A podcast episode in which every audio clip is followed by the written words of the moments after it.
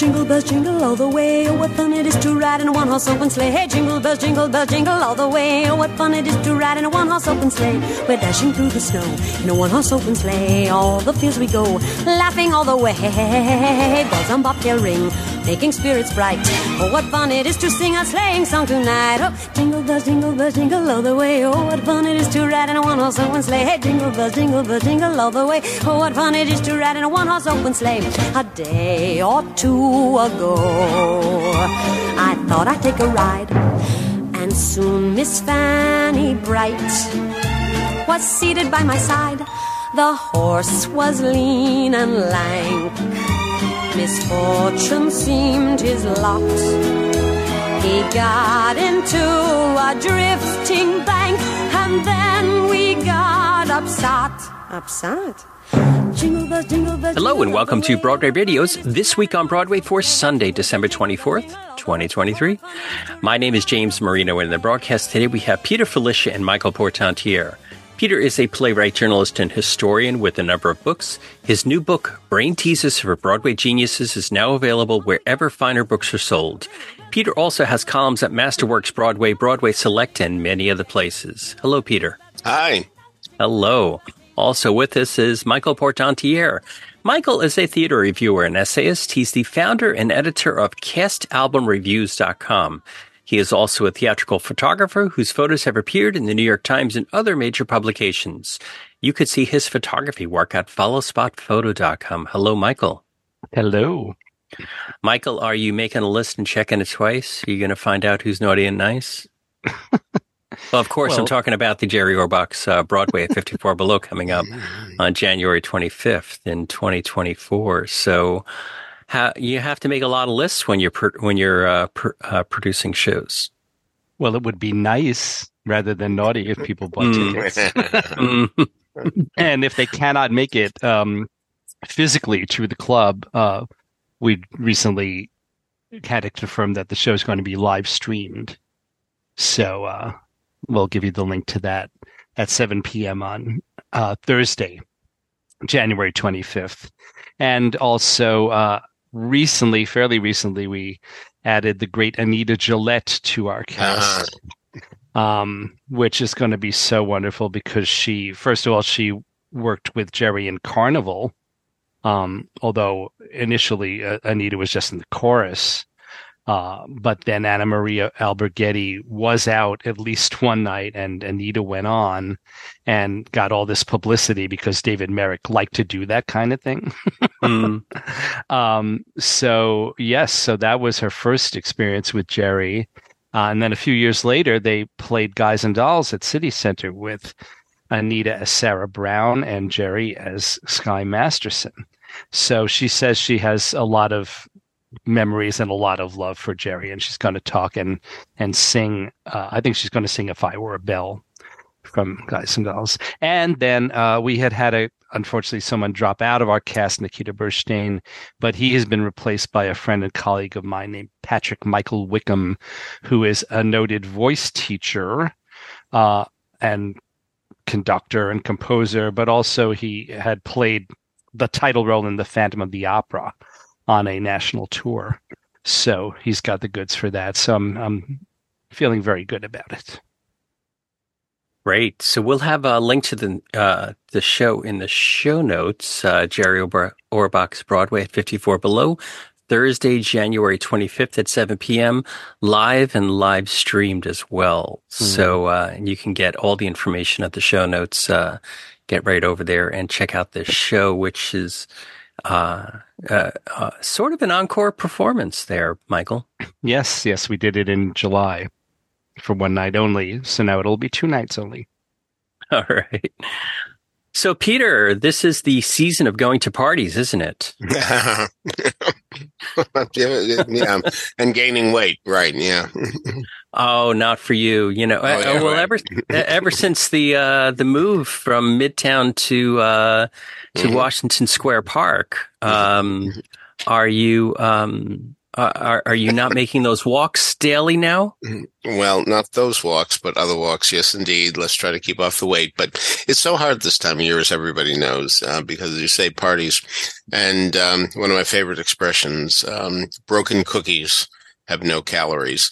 You know, you know, you see the shards of them and you say, well, you know, and they, they're here. Why not? So um, I like yeah. that. I like that. oh, has, has anybody ever written a song about broken cookies? That that seems like a great title. it does, doesn't it? Yeah, Sounds really. like a con- country song. yeah, right. No, Broken cookies. the meta, the metaphor of you know, you broke my heart, um, Yeah. all that stuff. Yeah, it does sound like Nice. a country song. I still remember being in um, in Nashville and going to the Grand Ole Opry. There was a entertainer there named Little Jimmy Dickens. Um, I guess the little was in quotation marks. and he sang a song called "I'm So Blue Over You, I Might Do Anything." wow, you know, well, I want Marcy Heisler and Zina Goldrich to jump on broken cookies right away. they'd be know, good at. They're such be a good good at team. Oh, they're They such are. good writers. Yeah, I agree. So, Peter, you were at a party with your girlfriend Linda, and uh, and Mhm. tell us the story about the lyricist. Well, yeah. Yeah, I don't want to say who it is, but she did go up to a lyricist and said, Oh, I love your song, blah, blah, blah. And he didn't really react. And I said, Well, you know, I think it may very well be that it's the music of that song that, that carries it more than the lyrics. And maybe he assumed that's what you meant, and that's why he didn't respond. And I and so I asked on Facebook, uh, people more moved by music or lyrics? I have to say I was tremendously surprised that so many people said, Oh, the lyrics. And um, so I rebutted and saying, well, you know, I mean, there's so much music that doesn't have lyrics that people listen to. For example, the bulk of classical music doesn't have lyrics. The bulk of jazz doesn't have lyrics. Um, there are instrumental albums, um, albums simply people playing music with um, popular music with no lyrics attached at all. I dare say there are very few, if any, albums of people reciting lyrics. So I did another thing this morning. I checked and I went to see on IBDB.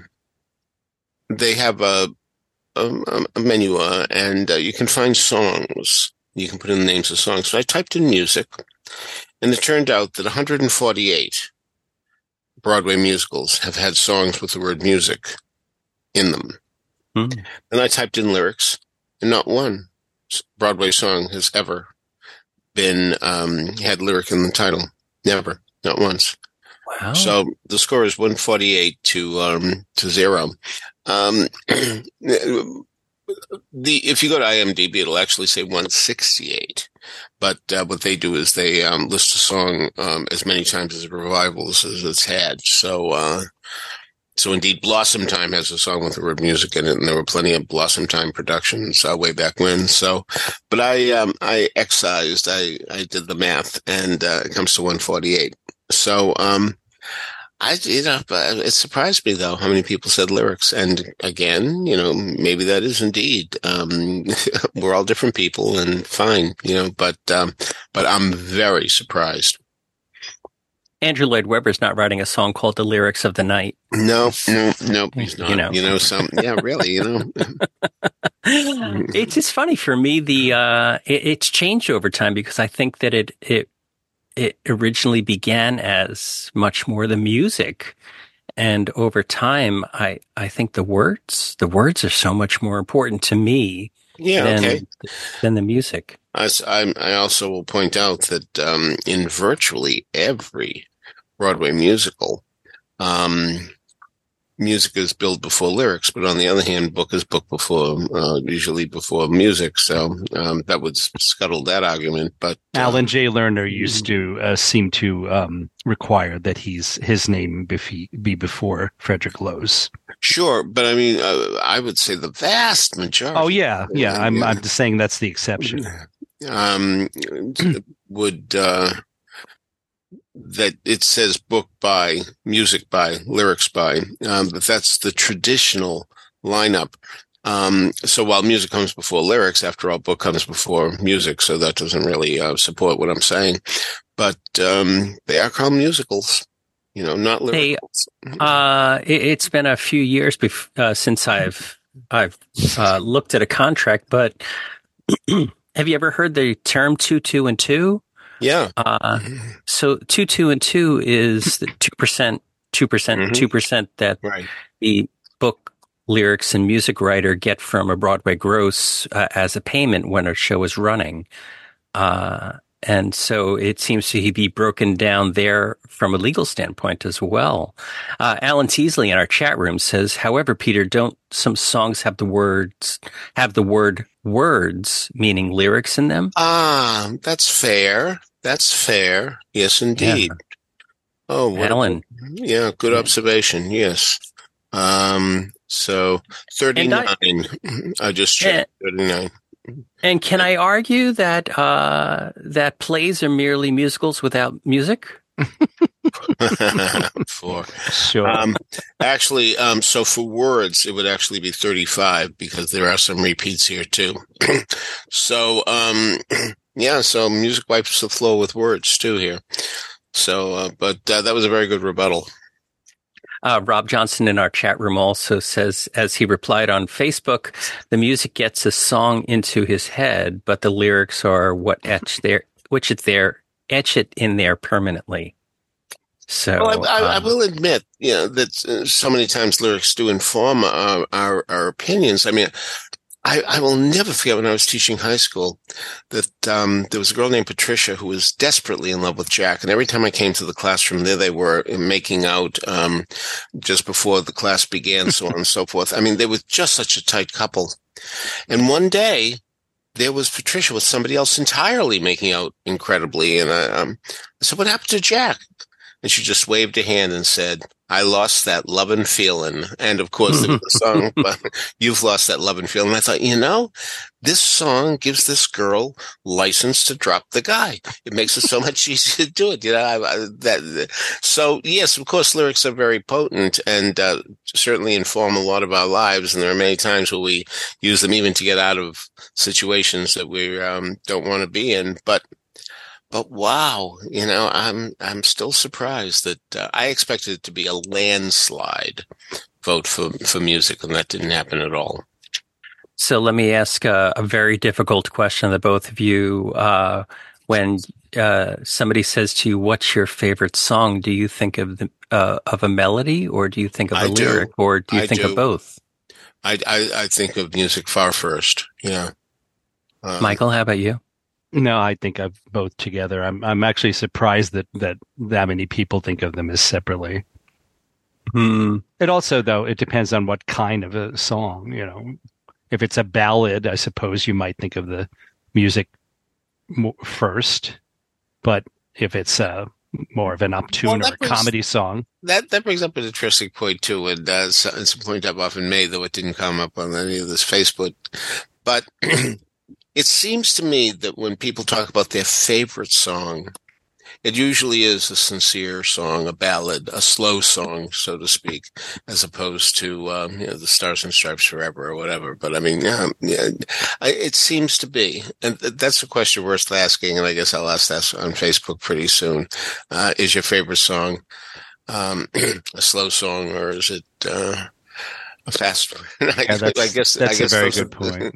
I guess that's the only two ways I can put it: is fast and slow. I, you know, um, up tempo Hmm. and ballad. I mean, I guess, but anyway, um, Yeah, up tempo and ballad might be yeah, better than yeah, fast and slow. slow, right? I might do both. Anyway, we Yeah, shall up- see what we shall see. Up tempo and ballad is an appropriate way to describe these songs. So, Peter, can you reflect back to the summer of 2011 when you spent time in Arkansas at a plantation? wow, um, was it 2011? Oh, I see. You're talking about appropriate. Yeah, because I, I did go to Arkansas and I was on a plantation. I so there, so Peter got a chance to go over to the Hayes Theater to see the Broadway production of Appropriate that's playing right now. So, Peter, tell us about this.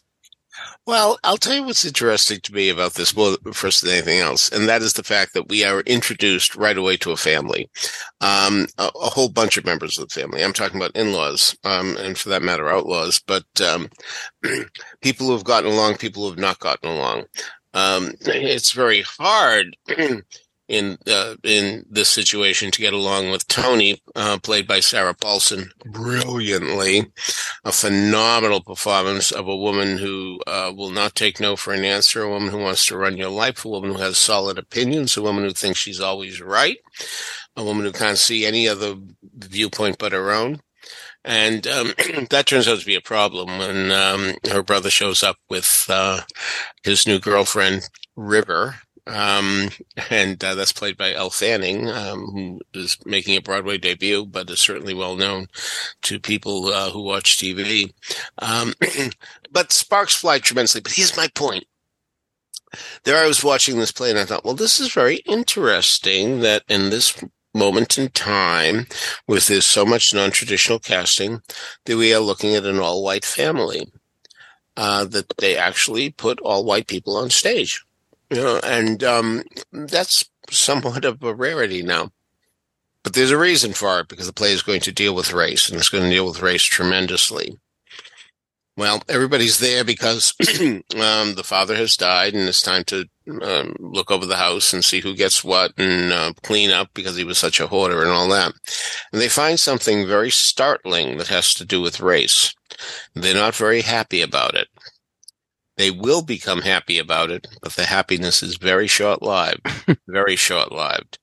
And um, it, it, it, really is staggeringly um, sad when you first think about it. And then when you think about what they found and what they want to do with it uh, it makes even a greater racial statement. Um, so we are dealing with race here, and that's why it's an all-white family, and we are dealing with people being victimized to the nth degree. But it is also an indication about people want to profit from bad situations as well.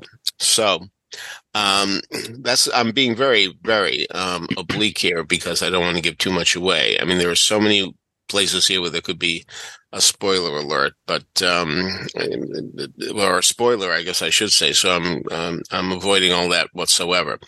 Um, I found it very gripping for the first act. I thought there were a few longueurs in the second act, but then it picked up again. And I do think it's well worth seeing, especially for Sarah Paulson. Corey Stoll, who also is a well-known name, plays her brother and does it awfully well. So Michael Esper is the other um, brother. Um, an, an, actor who uh, is has, has a scene in the second act where he's very, very effective. I don't believe for a second that the people would let him make this speech because they want to know about something he's done. They want to know now. But playwright uh, Brandon Dixon um, indeed wants to have him give this speech. But I don't believe that anybody would um, let him go on and on and on without saying, "Wait a minute, what happened to the you know that type of thing?" So, um, so I do think that's a bit of a flaw. Very, very nice production. No question about that. Beautifully p- produced. And it's a real triumph for second stage theater to have yet another show on Broadway.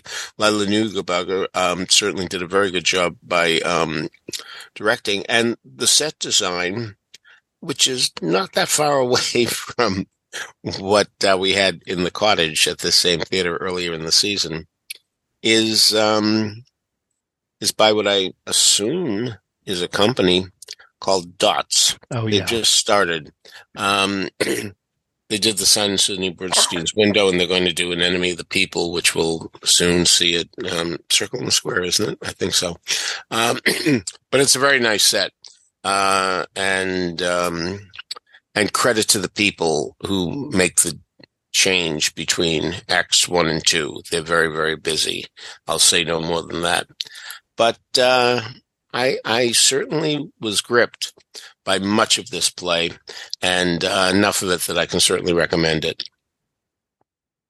Okay, so that is uh, appropriate at the Hayes Theater. It's uh, been extended through March 3rd, 2024.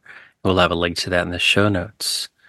Uh, Peter and Michael got over to the Atlantic Theater Company's Linda Gross Theater to see one of the hottest tickets off Broadway right now called the Buena Vista Social Club. Michael and Peter, does it live up to the hype? Uh, Michael, why don't you start us off with this? Well, as so often is the case, I went in cold to this because I did not see the source material film. Uh, have either of you guys seen it? Yeah. I haven't. Okay. No. Okay, so Peter, you'll be able to pr- provide a different perspective.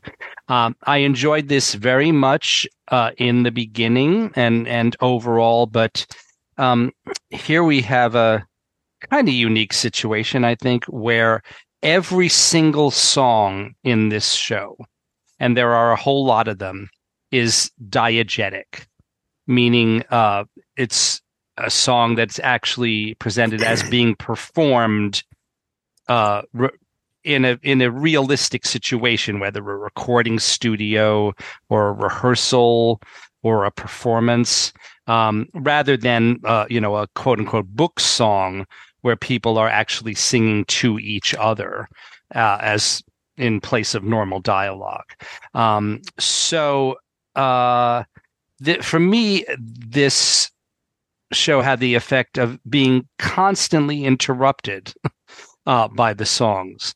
And as enjoyable as they are, um, every time one starts, you know, well, we're waiting, you know, we're putting the story on hold here and then after this song, which which may be quite long, um, we'll get back to it, and then there'll be another song that will take quite a bit of time. Uh, now, is this better or worse than trying to um, take diegetic songs and fit them into the book of a show?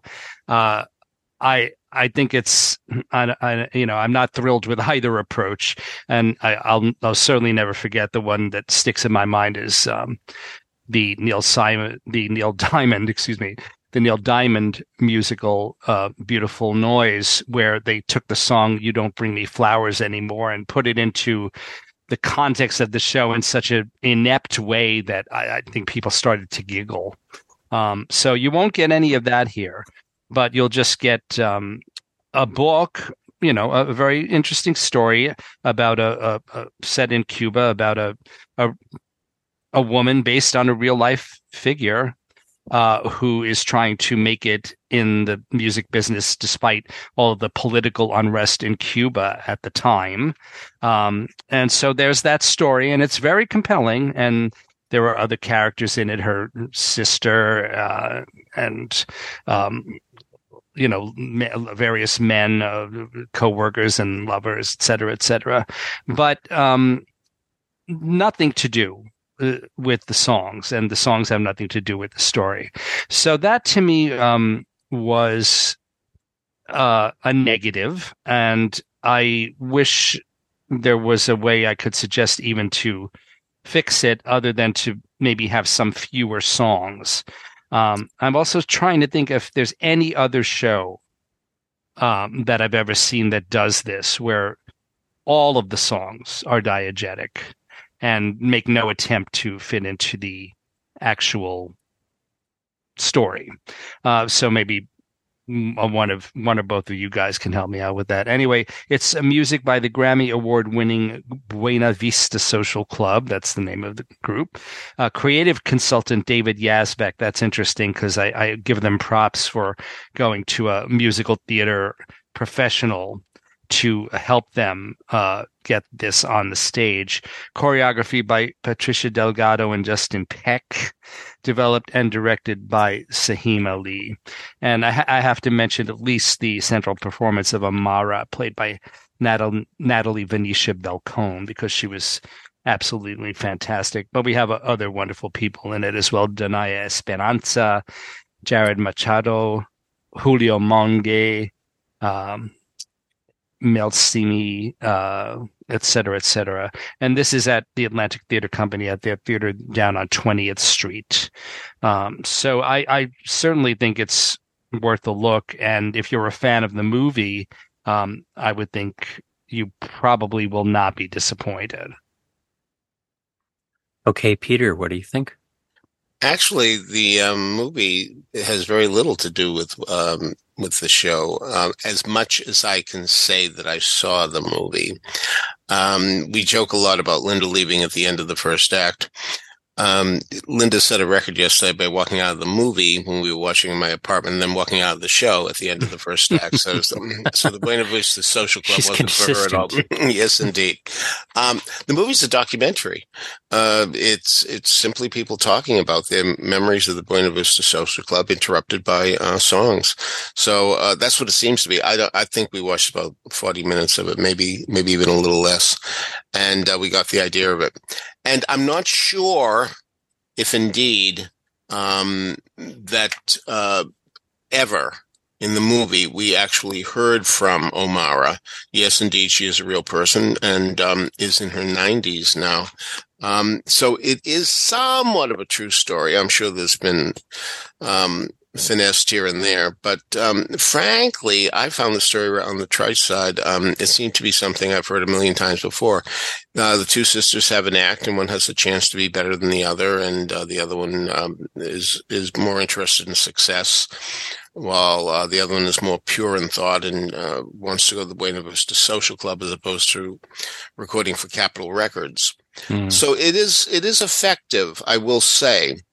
Uh, what happens when the um, the sister who wants to perform at the Buena Vista Social Club, that's Omara, um, indeed, even refuses to go on at the Tropicana nightclub where she has to sing um, standard songs, standard issue songs that aren't in her personality at all. So, um, but you know, the idea of um, that happening seems to me not at all fresh. So I do give them credit for saying, all right, we're not just going to put a documentary on stage. We're going to have to find a story.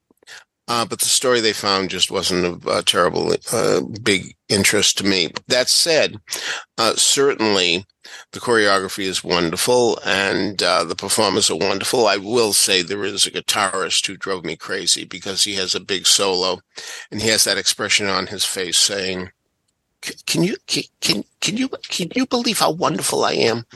Do you believe this could be accomplished? And anybody, isn't this something that a human being can accomplish? This you would have never thought so, but here I am doing it, and it's nothing. I can do this all the time. You know that type of cockiness that you want to take him down a peg or two.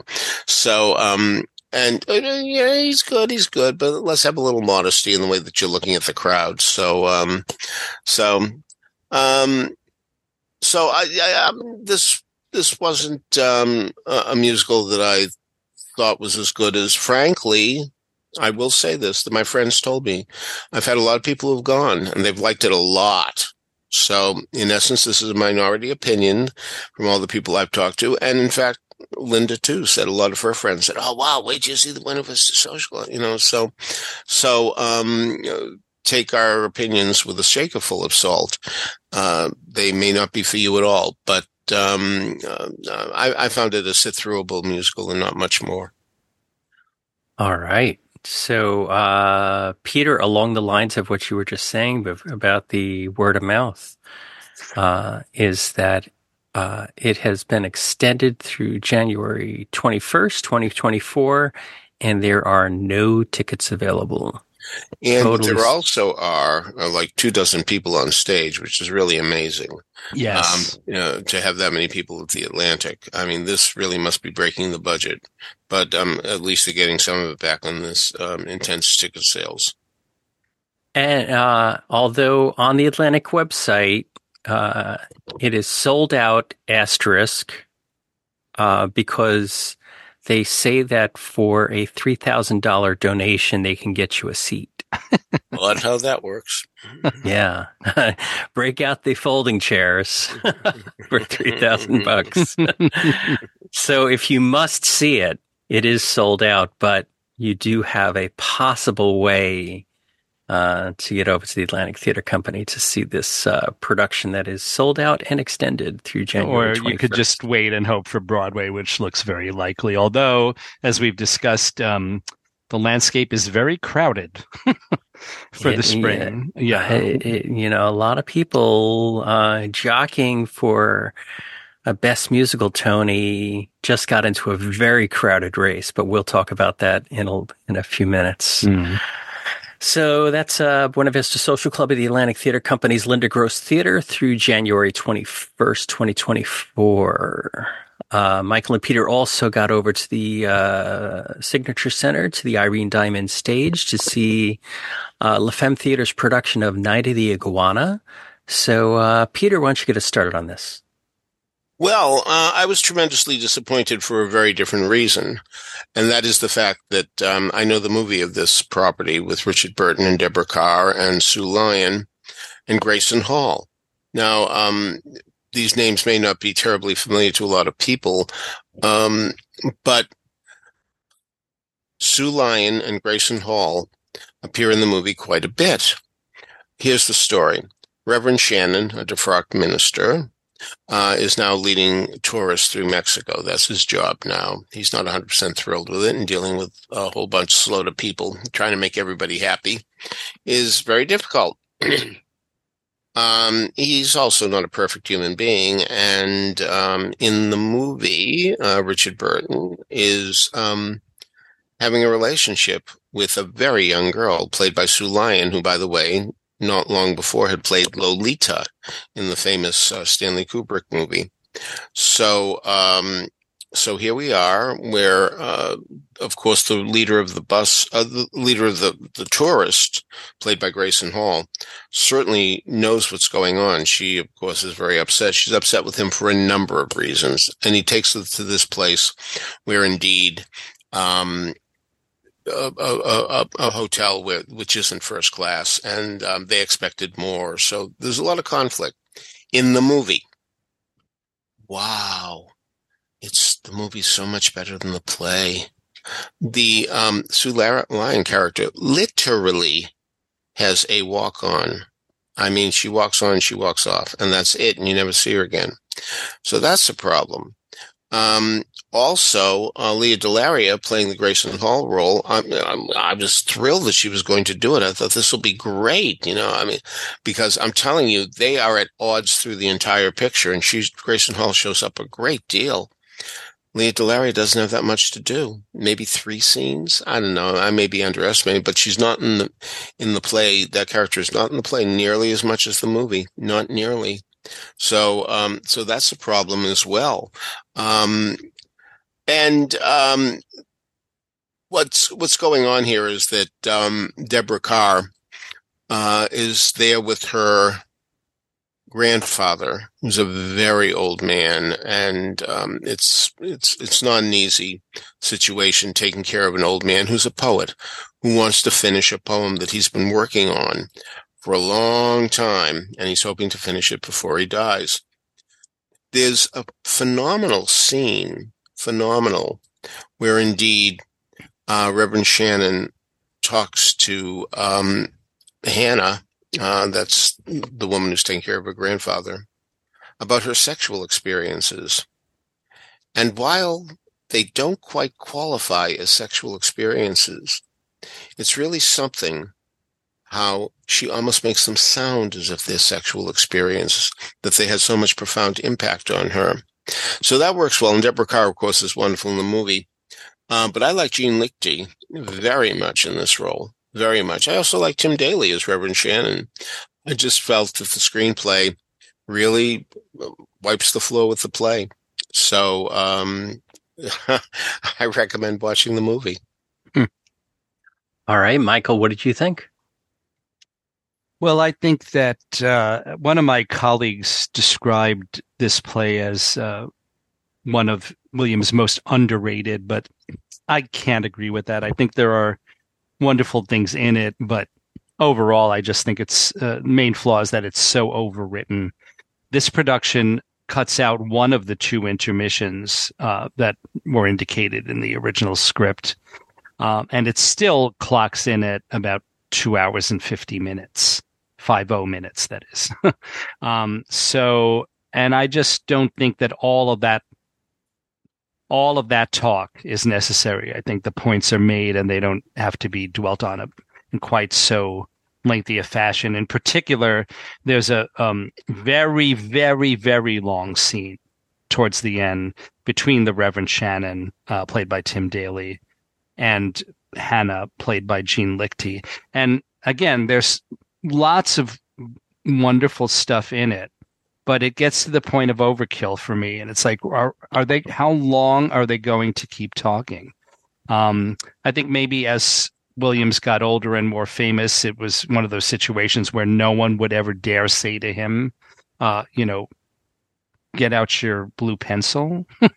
uh, so uh, it's too bad because I think um, there is a lot of good stuff there, as I said, and I and I suspect, you know, Peter, I have never seen the film.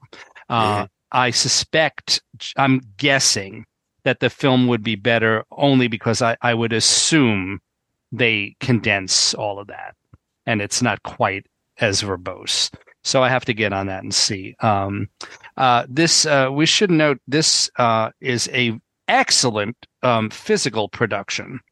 Uh, that was unexpected to by me at a, you know at, at this level by this company that's really not not that well established. But uh, scenic design by Beowulf Boritt, costumes by Jennifer von Mayrhauser, lighting by Jeff Croiter, and sound design by Darren L. West. I mean, you can't really do much better than those people. So that was really nice, and that really added to everything.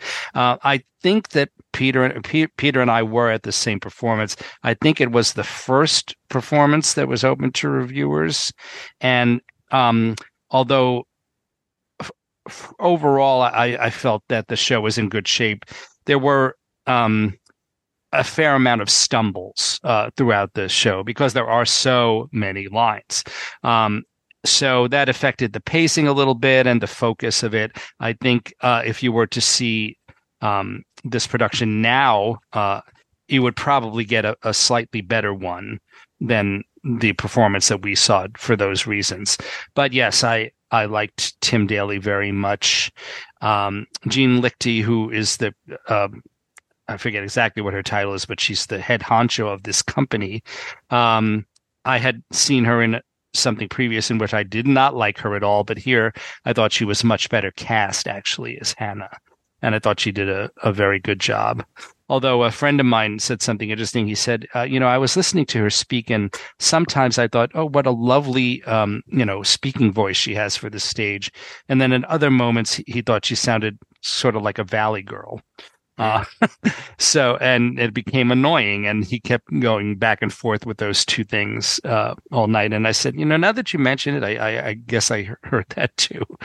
Um, so that's just know, something she might want to address. Um, I, I unfortunately have to say that I thought Lea DeLaria her performance was tremendously overacted, um, much much more than necessary, and it's too bad because she was well cast as well, um, and uh, very good company in general. Um, nice to see the play again because I, I'm really not that familiar with it. I think I've seen two productions prior to this. Uh, and so this was my third. And as I say, I have to catch up. I'm sure that people who are fans of the play will want to take this in. So that's uh, La Femme Theater Productions Night of the Iguana at the uh, Signature Center. Uh, it says on their website that this is not a signature production. It's a private right. production. That's a rental. Uh, it is extended and running through February 25th, 2024. We'll have a link to that in the show notes. So, Michael, uh, you got over to 54 Below to see the Fred Bro- to see the Fred Barton Broadway Band, the Fred Barton Broadway Band, Miracle on 54th Street at 54 Below. So tell us about this. Yes, just last night, and I'm so glad I, I'm I'm I'm so glad I came.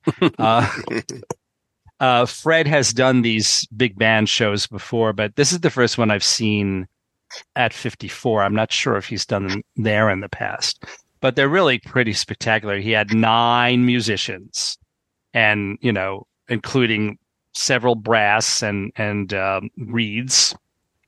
So you really were getting kind of the equivalent of a big band sound and with Fred at piano and occasionally singing a number or two. But um, he didn't have to sing too much because he had great guests. He had Elena Bennett, uh, whom I've loved for years, ever since she used to sing in uh, piano bars. Um, and now she's singing all over the place, all over the world, and with orchestras and cl- and in clubs, etc. Um, ben Jones, who has in, been in two of my shows, and I think is one of the great, great talents now coming up on the scene. Um, two women from Forbidden Sondheim, the cast of Forbidden Sondheim, which, by the way, is going to begin performances, recommence performances. Um, now they're telling us sometime in January, and I believe it's going to be back at the uh, Green Fig at the Yotel um, down the hall from the Green Room 42 uh, at 42nd and 10th. Um, but yeah, two two of those great cast members, Jenny Lee Stern and Dana Gerard Dantzler, uh, and then uh, another young woman, very talented, named Jenna Lee Rosen, who uh, was announced is going to be playing Mabel in a production of Mack and Mabel in uh, California. I'm sorry, I don't remember the name of the venue. Uh, but so Fred had a lot of help, and he really knows how to pick singers because every one of them was amazing. It was a wonderful mix of uh, several Christmas songs, um, but others that were just you know wonderful old great American songbook standards. Um, Ben Jones did a very, very, very sexy rendition of "What Do You Do on New Year's Eve," uh, and I think you know probably would get a lot of invitations in response, or a lot of acceptances, shall I say? Mm-hmm. And Elena Bennett, um, I I loved that she did this, and she told me about it beforehand. She sang "Winter Was Warm." which is that beautiful song from Mr. Magoo's Christmas Carol, uh, but written by music by Jule Styne and lyrics by Bob Merrill, and apparently written right at the same time that that team was also working on Funny Girl on Broadway. And so there have been rumors and thoughts back and forth that that that maybe one or one song from that ended up in Magoo was it meant for for Funny Girl and vice versa. I, I don't think uh, I, I, personally don't think so, and it doesn't seem that way. But um, unfortunately, it's too late now to ask uh, Mr. Styne or Mr. Merrill. Uh, regardless, winter was warm. If you don't know it, it's a, such a beautiful, beautiful song, and um, that would be that. That's the case. To go back to Peter's question, I could not separate the music from the lyrics in that song because they're so beautifully wedded together. The music certainly stands on its own. Um, and I guess the lyrics would stand on their own as a poem. Uh, so I'm so glad she did that. I actually watched all of Mr. Magoo's Christmas Carol um, again the other day. Uh, but to hear her sing it live, to hear Elena Bennett sing it live was a huge, huge pleasure. And I, I thanked her for it and I gave her a big hug afterwards. So uh, it just occurred to me that um, you know, all I ever needed was the music in the mirror. So mm. she doesn't. So so she never says all I ever needed was the music and the lyrics in the mirror. You know. well, for a dancer, especially. yeah. yeah. Good point. so the Fred Barton Broadway band Miracle on 54th Street was uh, a single performance, but Michael on the 54 Below website, hmm. it's uh, Fred Barton has done the Fred Barton's Broadway band five times since 2019. Uh, so, uh, January 2019, September 2019. Really? I, I didn't July July 2023. You see, you were all up in Jerry Orbach land, so you couldn't know that he was doing. uh, in, guess, in July, yeah. he had his other. He had. Uh, so, uh, so Fred has done a few of them there, but uh, we'll have a link to the uh, 54 Below website in the show notes in case you want to catch up with uh, Fred's future stuff. But uh, Fred is incredibly talented. We love him. Yeah. Oh yeah. So uh, yeah, we had a, a, a, few things in the news this week we wanted to touch on briefly before we left you this morning. Uh, Philip Boroff, uh, Boroff at the at the Broadway Journal uh, it, uh, published a thing that said Stereophonic and Great Gatsby is uh, coming to Broadway this spring in 2024. So we were talking about before how uh, Midtown is going to be a traffic jam regardless of congestion pricing because we're going to have so many musicals, mm.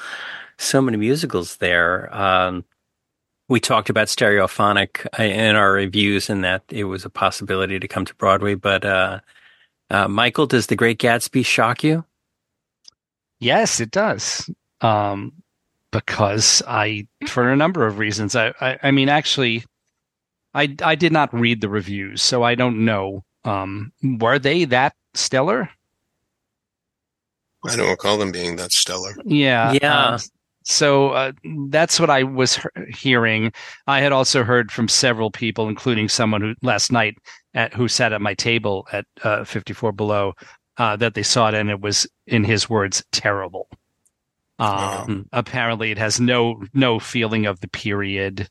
Uh, it opens with apparently with some kind of a, a musical monologue or and and perhaps some dialogue by Jay Gatsby coming out and addressing the audience, which is completely opposite to the point of the original book, which is that he's supposed to be a, a sort of a mysterious kind of person and unknowable, and nobody really knows what, who he is and what he's about.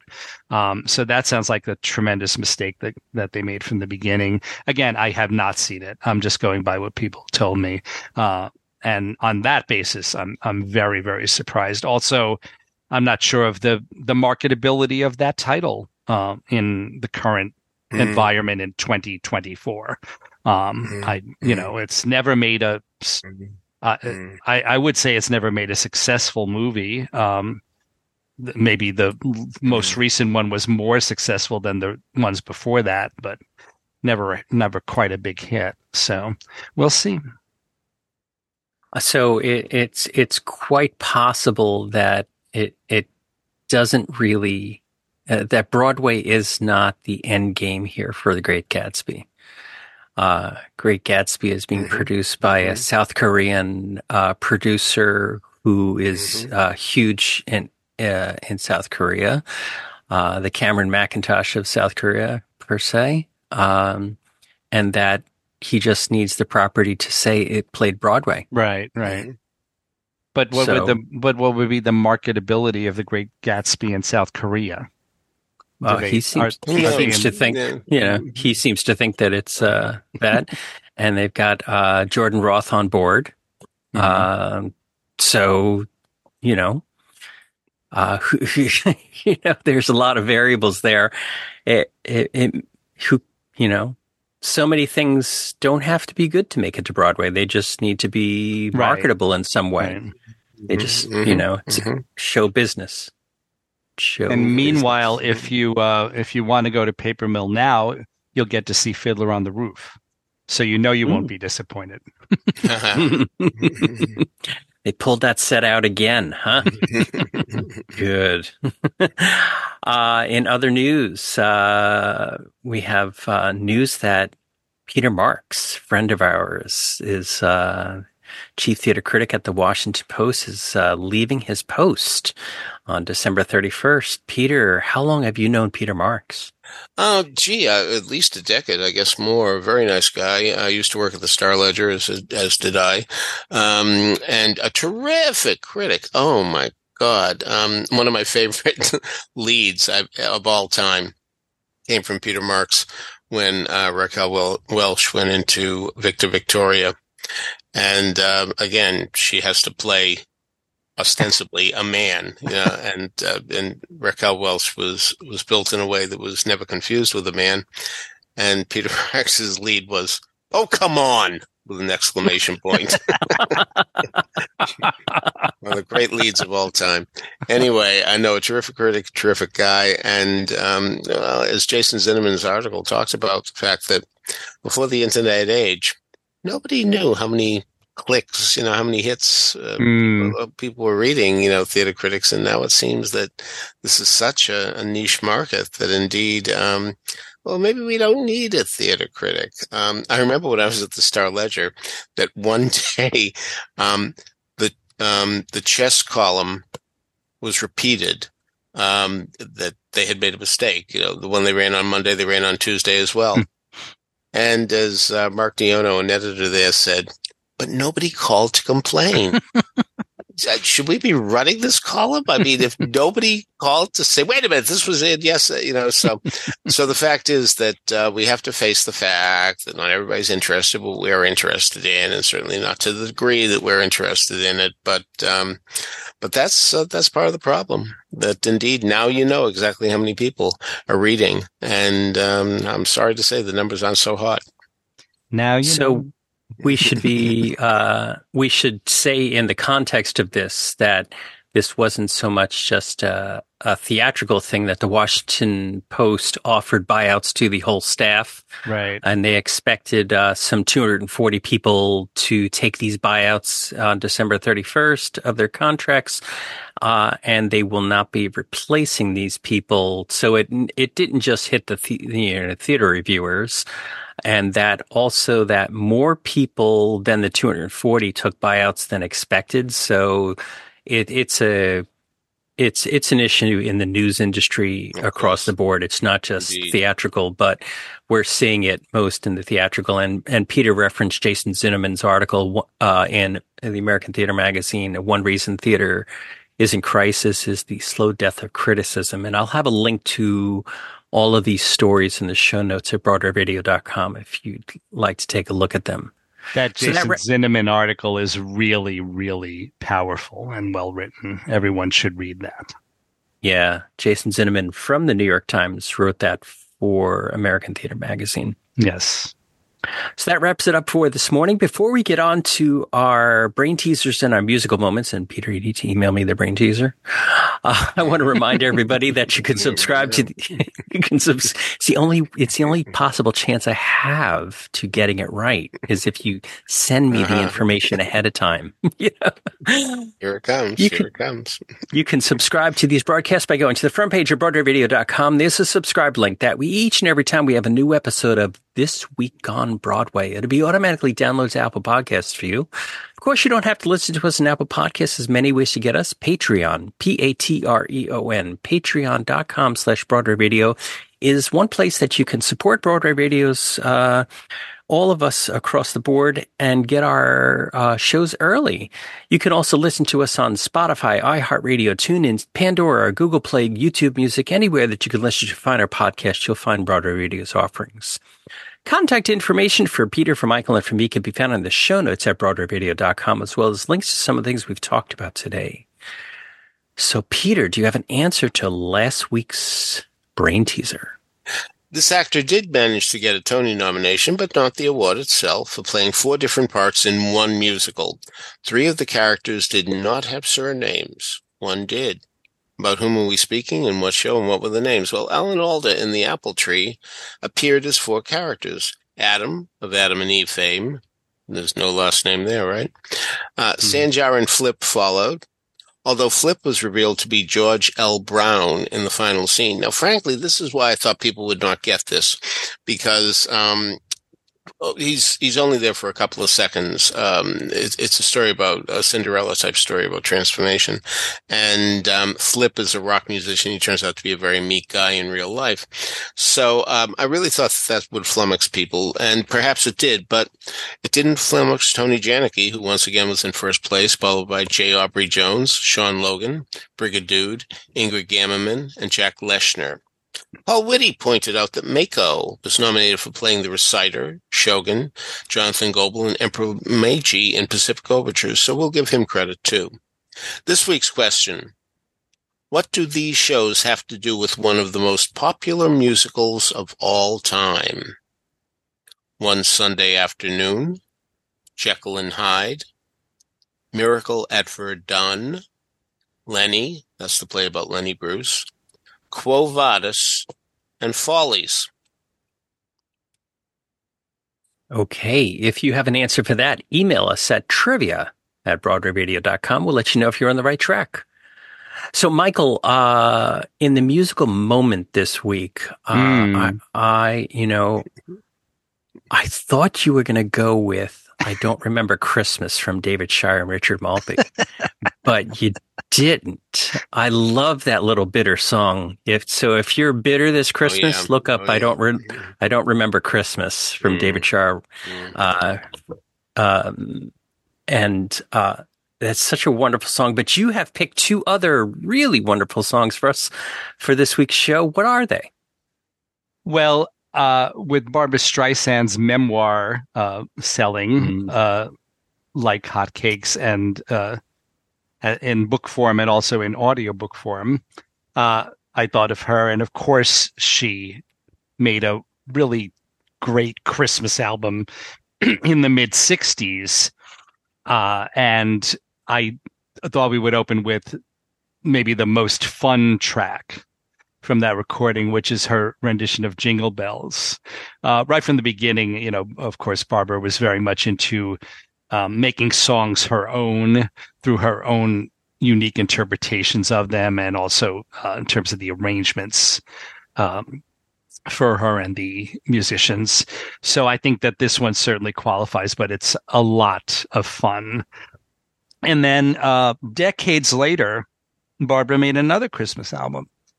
Uh, and that one has a, um, uh, a very different feel to it. And one of the most interesting things on it is that of all things, she includes the song "I Remember" from Sto- from Stephen Sondheim's "Evening Primrose," uh, which is not a Christmas song by any stretch of the imagination, but um, she asked Sondheim to write a an introductory verse to sort of make it uh, seem like a Christmas song. And there are a couple of um, wintry images in it. Uh, not not many, really. I would say there were more wintry and Christmassy images in my favorite things from The Sound of Music, which has also sort of been adopted as a Christmas song. Um, Evening Primrose is really, a, you know, as anyone who knows the property, is sung by a woman who has spent all her life living in a department store uh, as part of like this secret society of people hidden away from from the world. Um, and so when she sings "I Remember," the first thing she says is "I remember sky," and she sings a beautiful song about being out in the world rather than cooped up uh, in a you know in a in a in a building. Uh, in this case, a department store. So. Um, uh, you can please listen to this and, and see if you think that uh, it was a good idea uh, for Barbra to ask Sondheim to write that, that introductory verse and try to make this a Christmas song. Um, but even if you don't think it was a good idea, um, I, I think we can all agree that the song itself is very beautiful, and Streisand does quite a lovely job with it. So that is our closer for today. All right. So, on behalf of Michael Portantiere and Peter Filichia, this is James Marino saying thanks so much for listening to Broadway Radio's this week on Broadway. Bye bye. Bye. I awake on a chilly Christmas morning, watch the choir singing carols on TV. I gaze out through my window at a dozen other windows, then I plug in my artificial tree. And like a dream, I begin to remember every Christmas I used to know. A thousand miles